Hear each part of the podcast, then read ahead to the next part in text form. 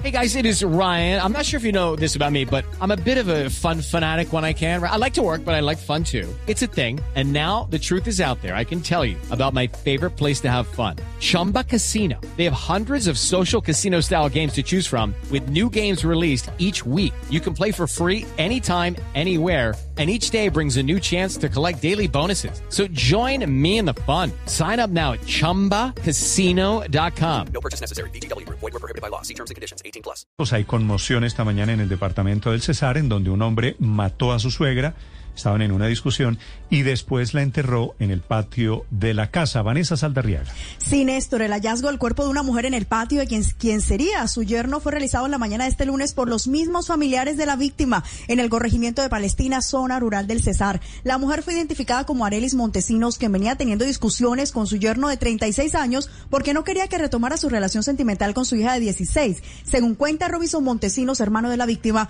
la mujer recibió una llamada el pasado 7 de enero. Cuando salió de su casa, fue golpeada con un madero en su espalda, posteriormente amarrada, llevada hasta el patio de la vivienda de este sujeto y allí la hirieron con un arma blanca en su cuello. Estaban, por supuesto, desde ese día buscando a la mujer, pero estos familiares notaron con extrañeza que habían unas hojas de plátano bien acomodadas y apiladas en el patio del sujeto. Fue cuando buscaron a las autoridades para finalmente hacer el hallazgo del cuerpo el día de ayer. Esto fue lo que señaló Robinson Montesinos y la degolló y coge a enterrarla.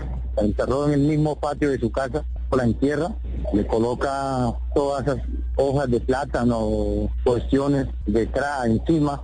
Nosotros por la preocupación, el todo, nos, ponemos pilas a buscar, vimos con el indicio y se nos hizo raro esa, esas hojas de plátano ahí en el patio, bien acomodadas. En estos momentos, el hombre, identificado como el responsable de este presunto feminicidio, se encuentra hospitalizado en el departamento del Cesar luego de que la comunidad intentó lincharlo tras enterarse de lo que había sucedido. La familia está hasta ahora enterrando los restos mortales de Arelis y exigiendo justicia por lo que están organizando un plantón para este sábado, Néstor.